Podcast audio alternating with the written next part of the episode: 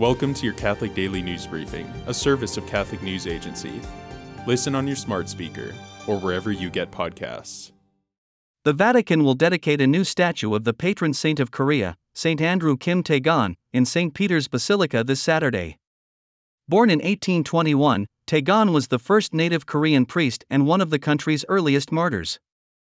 The statue of the Korean martyr was proposed by Cardinal Lazzaro You Heung-sik, a Korean prelate and prefect of the dicastery for the clergy, and approved by Pope Francis, according to the Holy See's newsarm, Vatican News. The Pope has pointed to Taegon's missionary zeal as a model for all Christians to follow. The statue's dedication will take place on September 16, the anniversary of Taegon's beheading by the Korean Joseon dynasty. To see a picture of the new statue, visit CatholicNewsAgency.com.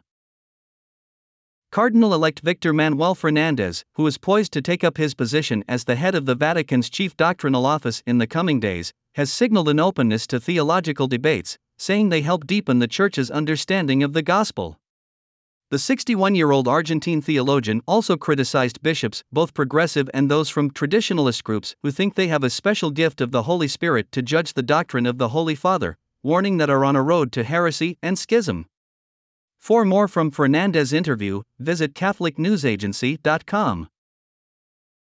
The Swiss Bishops' Conference on Sunday revealed an ongoing Vatican ordered investigation into the handling of sexual abuse allegations by church officials, with the inquiry expected to run until at least the end of the year.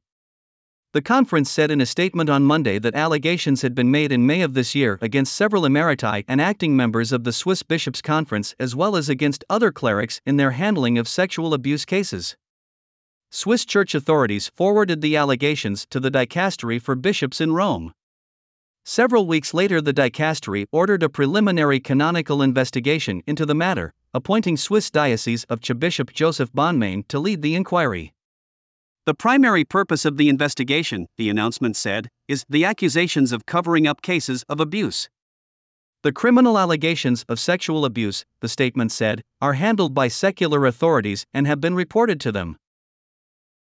Today, the church celebrates Blessed Apollinaris Franco, a Spanish Franciscan who was sent to Japan to head the Japanese Franciscan mission in 1614, the year that the new Japanese shogun had instituted a nationwide ban on Christianity and declared being a Christian a capital offense.